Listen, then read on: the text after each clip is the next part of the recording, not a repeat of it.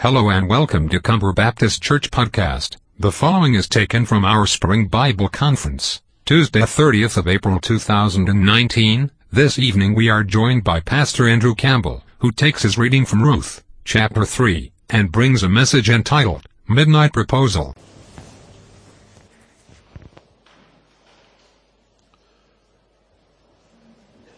It's great to be back with you again on Tuesday evening. Thank you for your support for a day in attending tonight, and we're again turning to the book of Ruth, Ruth chapter 3 tonight. This is number 4 out of 5 studies in this wonderful book of Ruth, nestled in between the book of Judges and 1 Samuel. The time of the Judges was between 1250 and 1050 BC, so this story in front of us tonight is about 3,000 years old.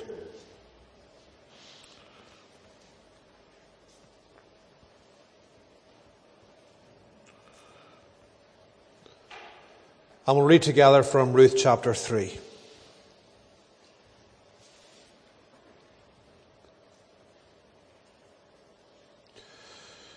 This is God's word.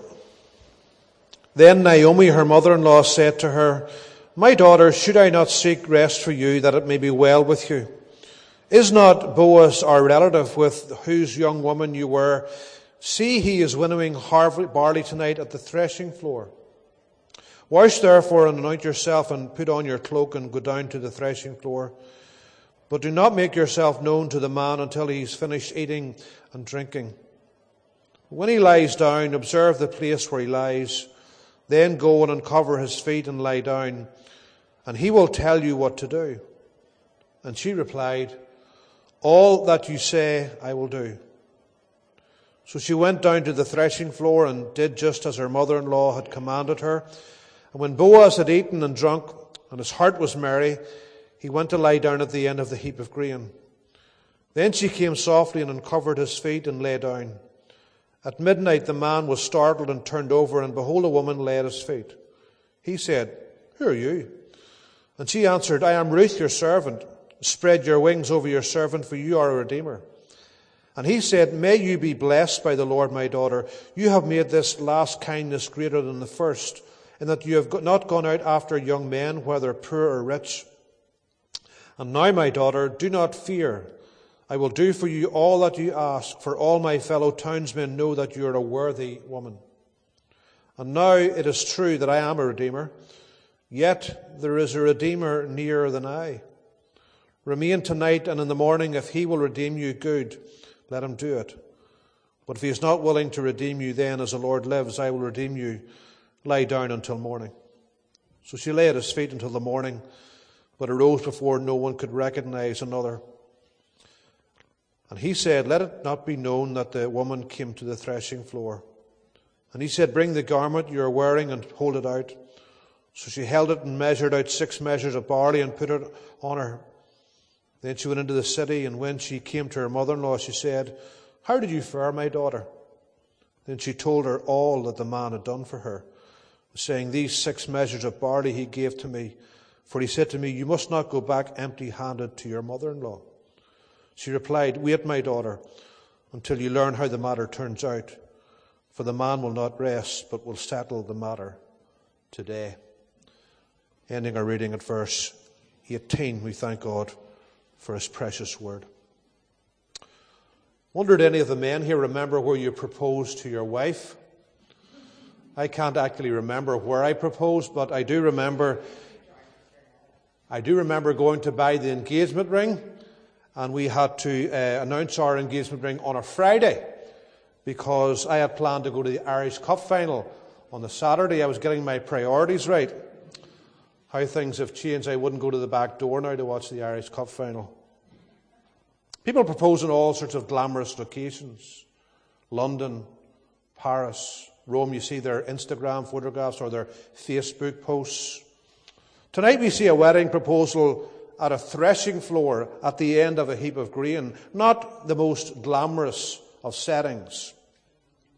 And we see Ruth proposing to Boaz. It must have been a leap year as she takes the initiative and pops the question. In the book of Ruth, we said at the introduction on Sunday, in each chapter there's a significant event at a significant place. Chapter 1, it's that crossroads between Moab and Bethlehem where Ruth makes this decision to follow Naomi's God.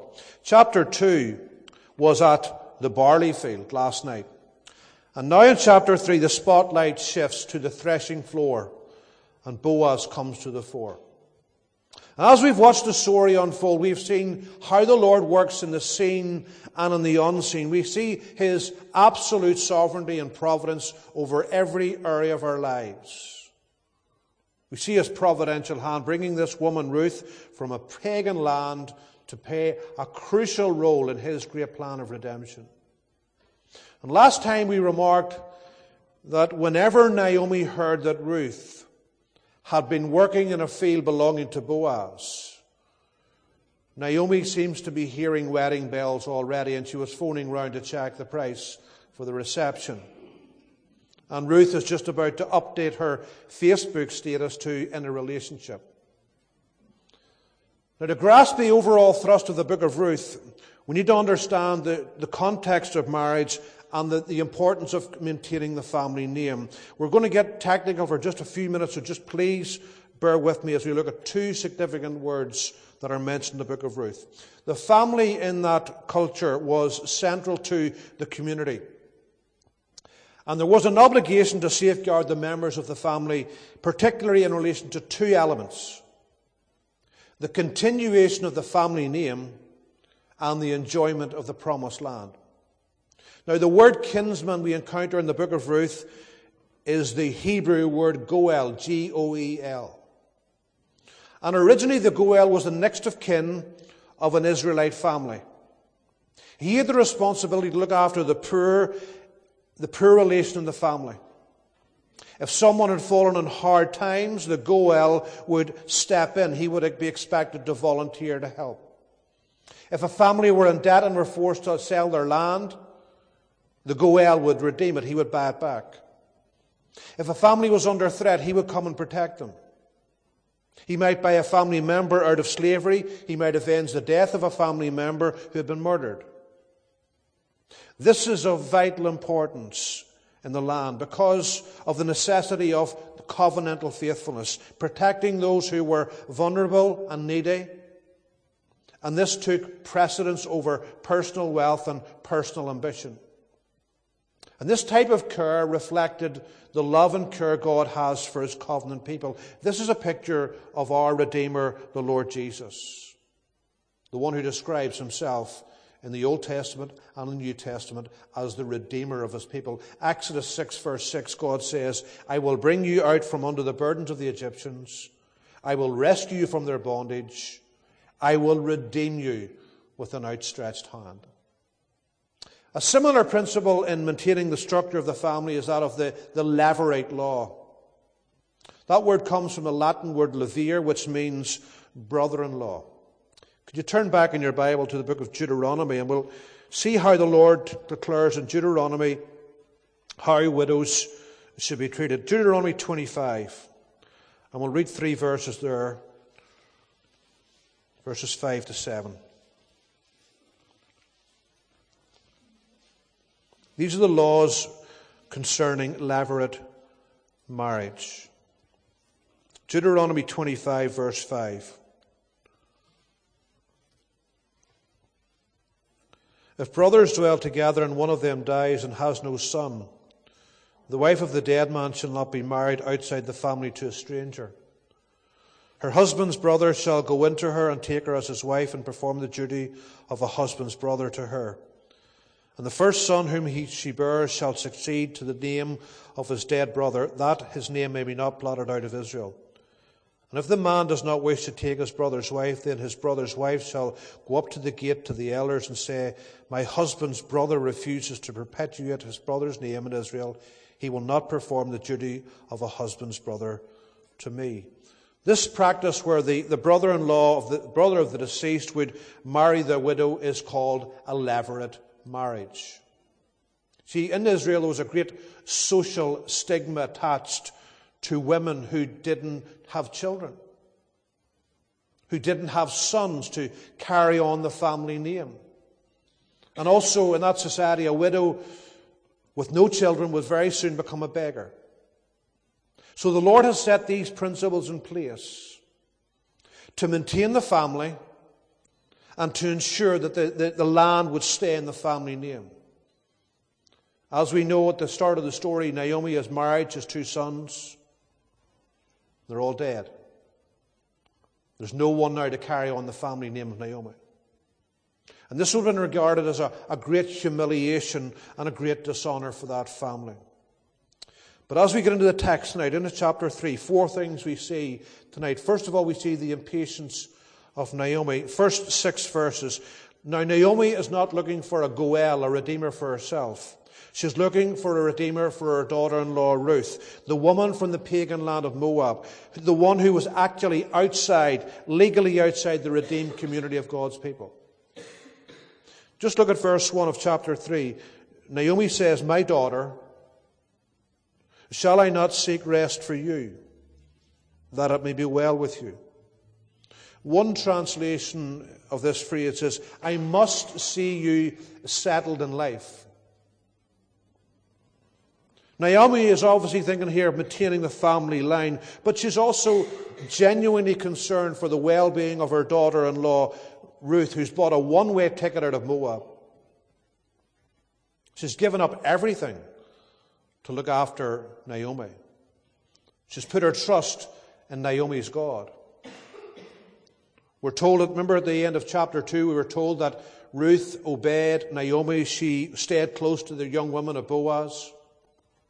She continued to work hard right to the end of the harvest time. This period between the end of chapter 2 and the beginning of chapter 3 is probably about 7 weeks.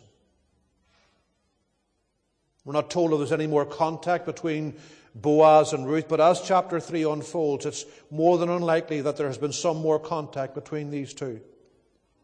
And what Ruth did was she remained faithful in the small things.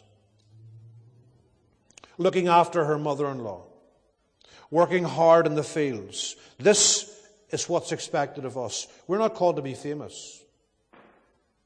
We're simply called to be faithful in the small things. And like any good mother-in-law, Naomi knows everything that's going on in town. She knows where Boaz is working. She knows what time he's working. She knows exactly what he's doing. Naomi has her ear to the ground.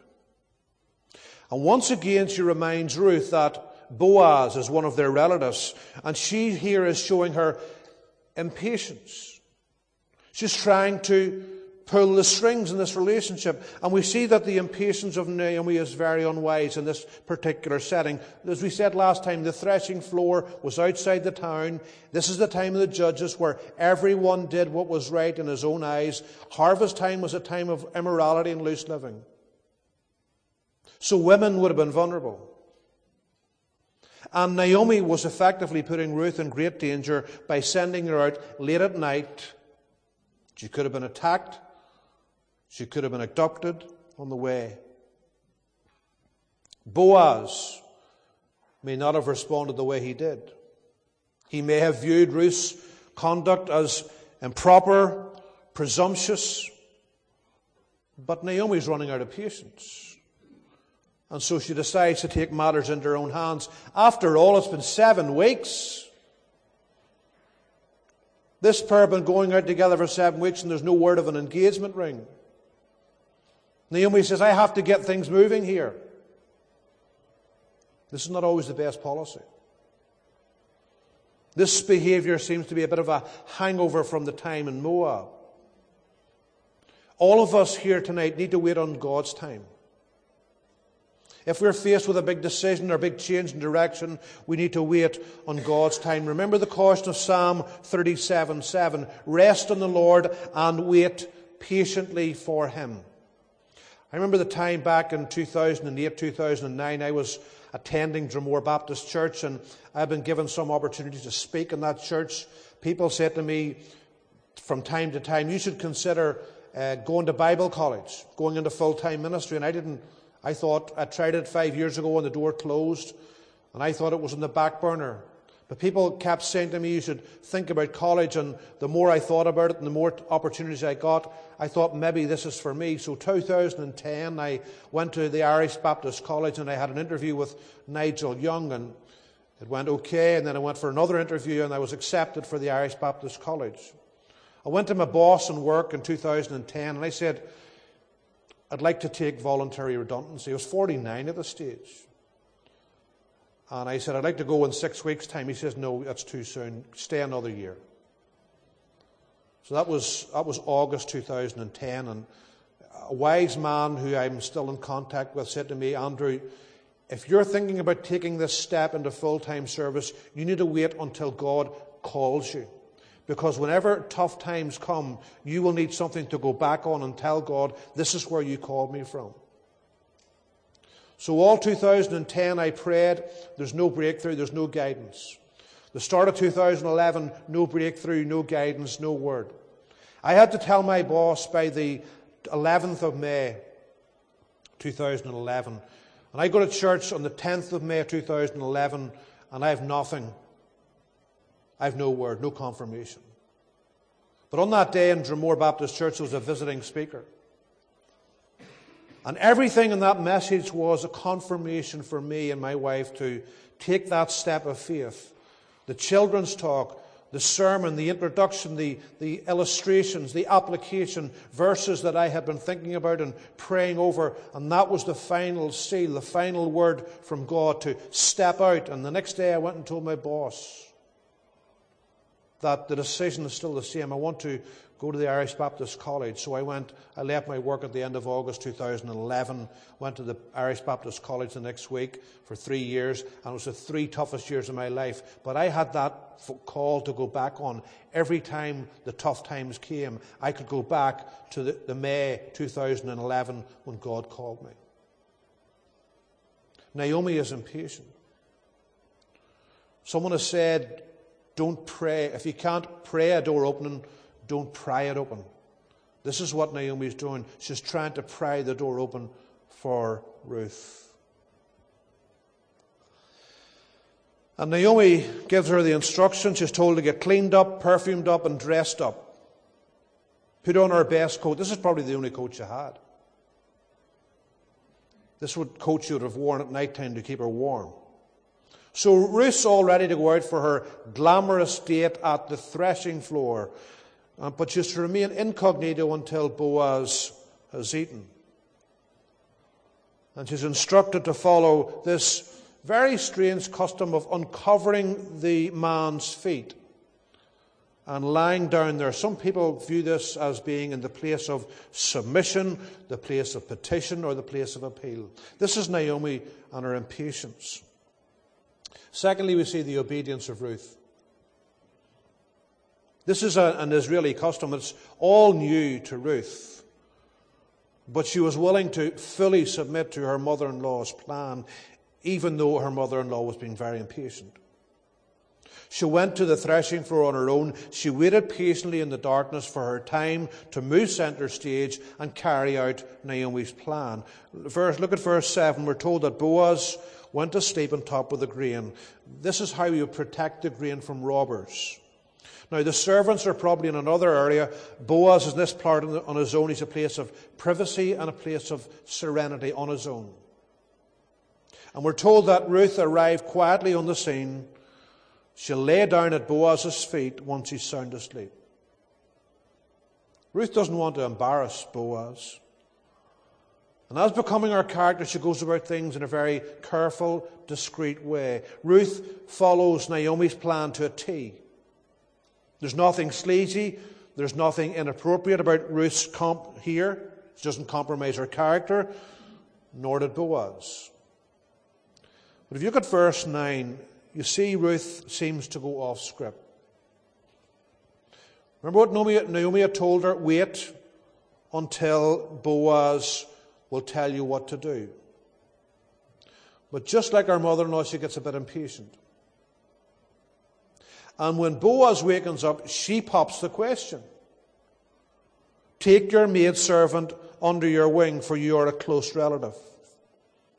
Spread your wings over your servant, for you are a redeemer. This proposal of Ruth is far from glamorous. It's the middle of the night. It's in the threshing floor. She's just wakened her potential husband out of his sleep after a hard night's work. And Ruth acknowledges her need of a Redeemer. I am your maidservant. I am at your disposal. Will you redeem me? Notice she calls herself Ruth. She's no longer the anonymous girl from Moab. Ruth now has dignity, she has value, she has worth. She has lost her husband. She's been mourning for a considerable time now, but it's time to move on to something resembling the normal activities of life and the normal relationships of life. She needs a goel. She needs a redeemer. And she reminds Boaz that he's a close relative. See, once again, Ruth takes the initiative. Ruth is thinking of others. She wasn't obliged to marry this older man. Yes, Naomi wants a husband for Ruth, but Ruth wants a child for Naomi. Ruth wants to carry on the family line of Elimelech and her husband Mahlon. Ruth is a virtuous woman. A woman of integrity, a woman of reliability, and we see clearly her submission and her obedience. Thirdly, tonight we see the grace of Boaz.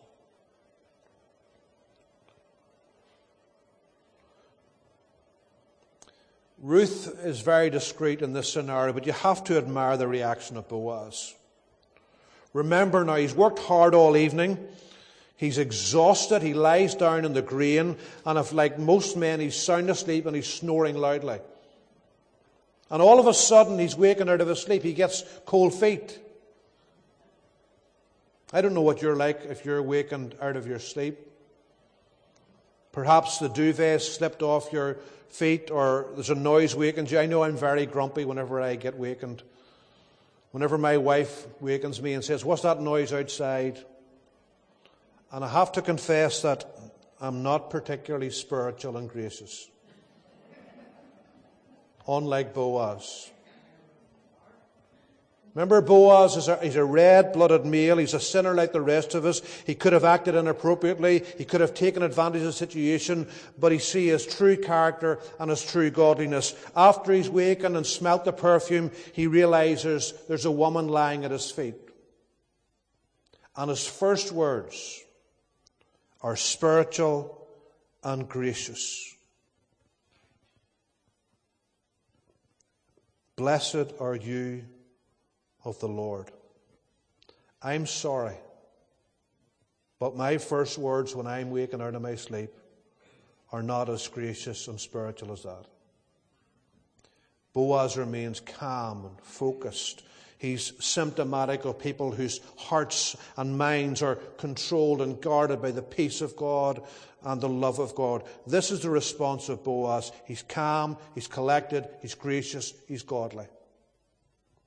And of course he shows authentic integrity. He's very aware of the perception of this midnight encounter. And I believe this is proof that Naomi's plan was too hasty, ill-conceived. Her intentions were admirable, but the plan was rash. And the plan could have compromised both Boaz and Ruth. But now Boaz shows his integrity.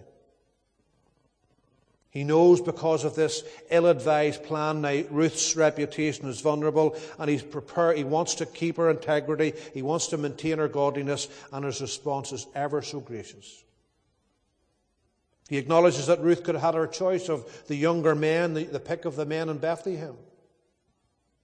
But because of her covenant loyalty to Naomi and her dead husband, she's approached Boaz, this older man, and she says, "Ruth, you've been gracious to me. You've been gracious to your mother-in-law." And he uses that word we mentioned last night, that word hesed in verse 10. You have made this last kindness. That's that word hesed. Remember we said last night, it's mentioned over 250 times in the Old Testament. It means kindness, goodness, covenant faithfulness. It's the closest word in the Old Testament to our word for grace. Ruth has gone above and beyond the call of duty, and it's solely out of love for her mother-in-law Naomi and for the love of the family name. Philip Brooks, the man who wrote that lovely hymn, O Little Town of Bethlehem, once said, duty makes us do things well, but love makes us do things beautifully. And all throughout the book of Ruth, we come to face with people who go above and beyond the call of duty. Remember, Ruth has only recently come to trust the Lord. She's new to the faith. She's experienced profound grief losing her husband, the pain of having to abandon her parents and her family back in Moab. She was sensitive. She was vulnerable. But look how tenderly Boaz speaks to her. He doesn't scold her. He doesn't rebuke her. He speaks to her with immense tenderness and grace. And he refers to her as my daughter. He tells her, do not fear. Many times the Lord Jesus Christ spoke those words whenever he encountered people in the Bible. Fear not. There's a lesson for us, I believe, in how we deal with young people or those young in the faith who maybe in their desire to grow spiritually run ahead of themselves and make some genuine mistakes.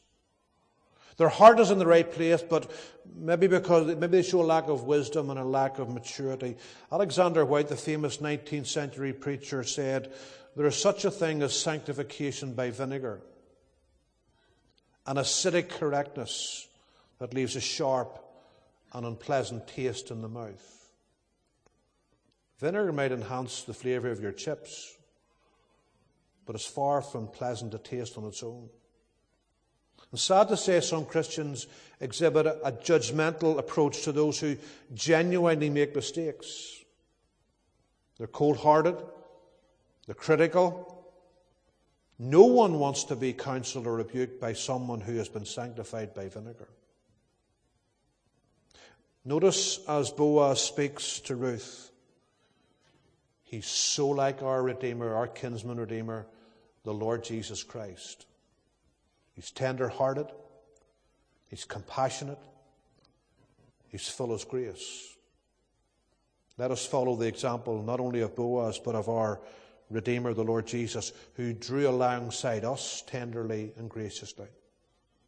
Let us reflect on the patience and grace of our Saviour whenever we interact with those who, in their enthusiasm and in their eagerness, sometimes just trip up and make a bit of a mess. Lastly, tonight we see in this chapter 3 the wisdom of Boaz. Boaz is gracious, but he's also practical. And he shows an immense amount of wisdom. Boaz wants to do the right thing. He's obviously flattered by this marriage proposal from a younger woman. A younger woman who wants him to be her goel, her redeemer. And who also wants him to fulfill this levirate marriage. He commended her as a virtuous woman. But Boaz knows the lie of the land. And he knows that there's a relative of Elimelech who's closer than him. He could have taken advantage of the situation.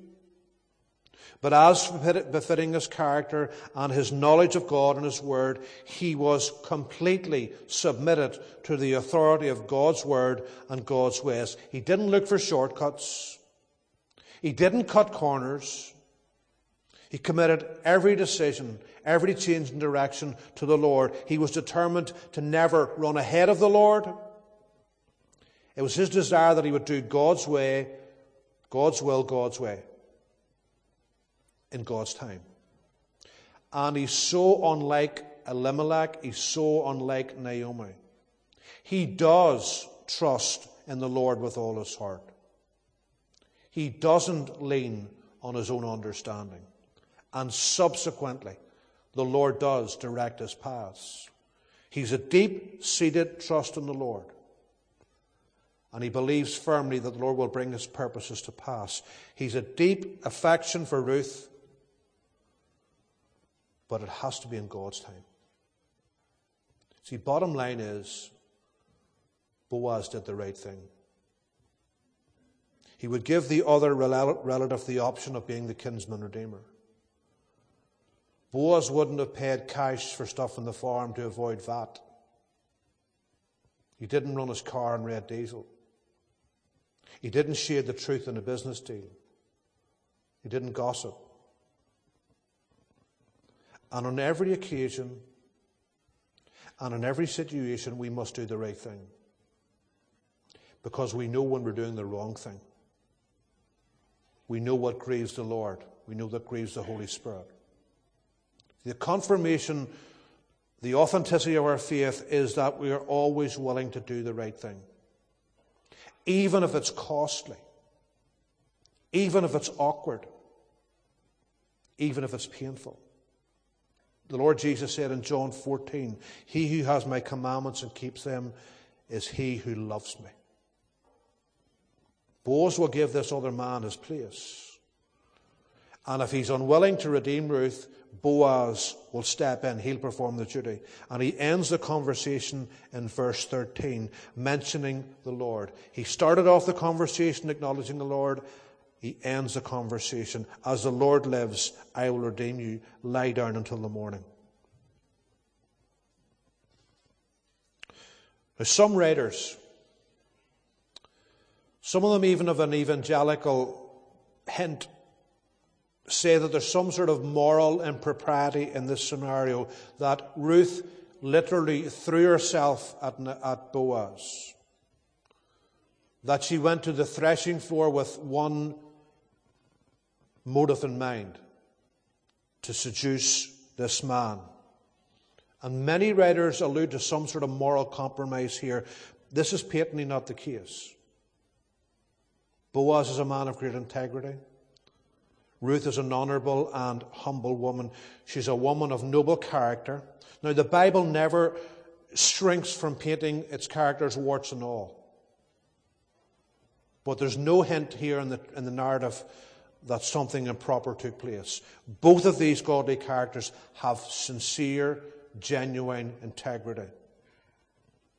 They've already shown in the story unusual levels of spirituality and godly character. They both follow the Lord. They know he watches every step. They're willing to live sacrificially for him and for others. Ruth would have done absolutely nothing to compromise Boaz. They're both people of integrity. This is what Billy Graham said: "Integrity is the glue that holds our way of life together. We must constantly strive to keep our integrity intact. When wealth is lost, nothing is lost. When health is lost, something is lost. When character is lost, all is lost." Ruth and Boaz both maintain their integrity. And anxious to maintain her reputation, he urges Ruth to leave early in the morning, before dawn, before someone sees her and puts two and two together and comes to the wrong conclusion. And once again, Ruth heads home with this bountiful supply of grain on her back. And her mother-in-law, who is behind this very risky plan, is anxious to know how things have turned out. And we're told Ruth gave her all the details of this midnight encounter. Nothing hold back. She's done nothing to be ashamed of. And I believe we should counsel our young people that whenever they go out on a date or whenever they're out with their friends, the benchmark should always be, would I be willing to tell my mother what I'm just about to do? Even in later life. It's a good rule of thumb in every situation we face. And look at verse 17. We see this recurrent theme. "He said to me, you must not go back empty-handed to your mother-in-law." Remember in chapter 1, Naomi goes out full, she comes home empty. Chapter 2, Ruth goes out empty, she comes home full. Once again, God has overruled. Once again, God has provided for his people, and the suspense is palpable. The chapter ends with anticipation. Will Boaz do the right thing? Will he do it straight away? The kinsman redeemer, remember we said at the start, he came to rescue family members, people in difficulty, people in need. He had to be a relative. He had to be like them. He had to be willing and able. He would take them under his wing and protect them. Boaz was willing, under no obligation, to redeem Ruth, but he was willing to go above and beyond the call of duty because he loved Ruth. And we know tonight, as we sit here as believers, our God has gone above and beyond the call of duty for us. He was obliged to punish us for our sin. We were rebel sinners shaking our fist at God in rebellion. We were lost. Yet God chose to make his Son one of us, to redeem us, and to redeem us at infinite, immeasurable cost. By his Son taking that center cross at Mount Calvary and allowing his Son to suffer the injustice and the wickedness of cruel men. And then for those 3 hours from 12 noon to 3 p.m. suffer the indescribable, incomparable wrath of God as he would pour out his precious blood to redeem us from the curse of the law. The Lord Jesus Christ became our kinsman redeemer. He became one of us to be our Savior, and he has become tonight our dearest friend. And he has taken us under our wing, and he has protected us. And tonight, as a believer, you may be going through the mill. Trouble has arrived at your door yet again today. Remember, you're under the shadow of his wing, the place of security, the place of safety, the place of strength. And our response tonight as Christians to the gospel is to go above and beyond the call of duty for our fellow Christians, for those who are part of God's redeemed family. We're a faith community. We're brothers and sisters in Christ, and we're encouraged time and time again in the Bible to look out for each other. Galatians 6:2, bear one another's burdens and so fulfill the law of Christ. And so the story continues. And if you're reading this for the first time, you'd be wondering, will they? Won't they? You'll have to wait until tomorrow night, as we conclude in chapter 4. We thank God for his word to our hearts this evening.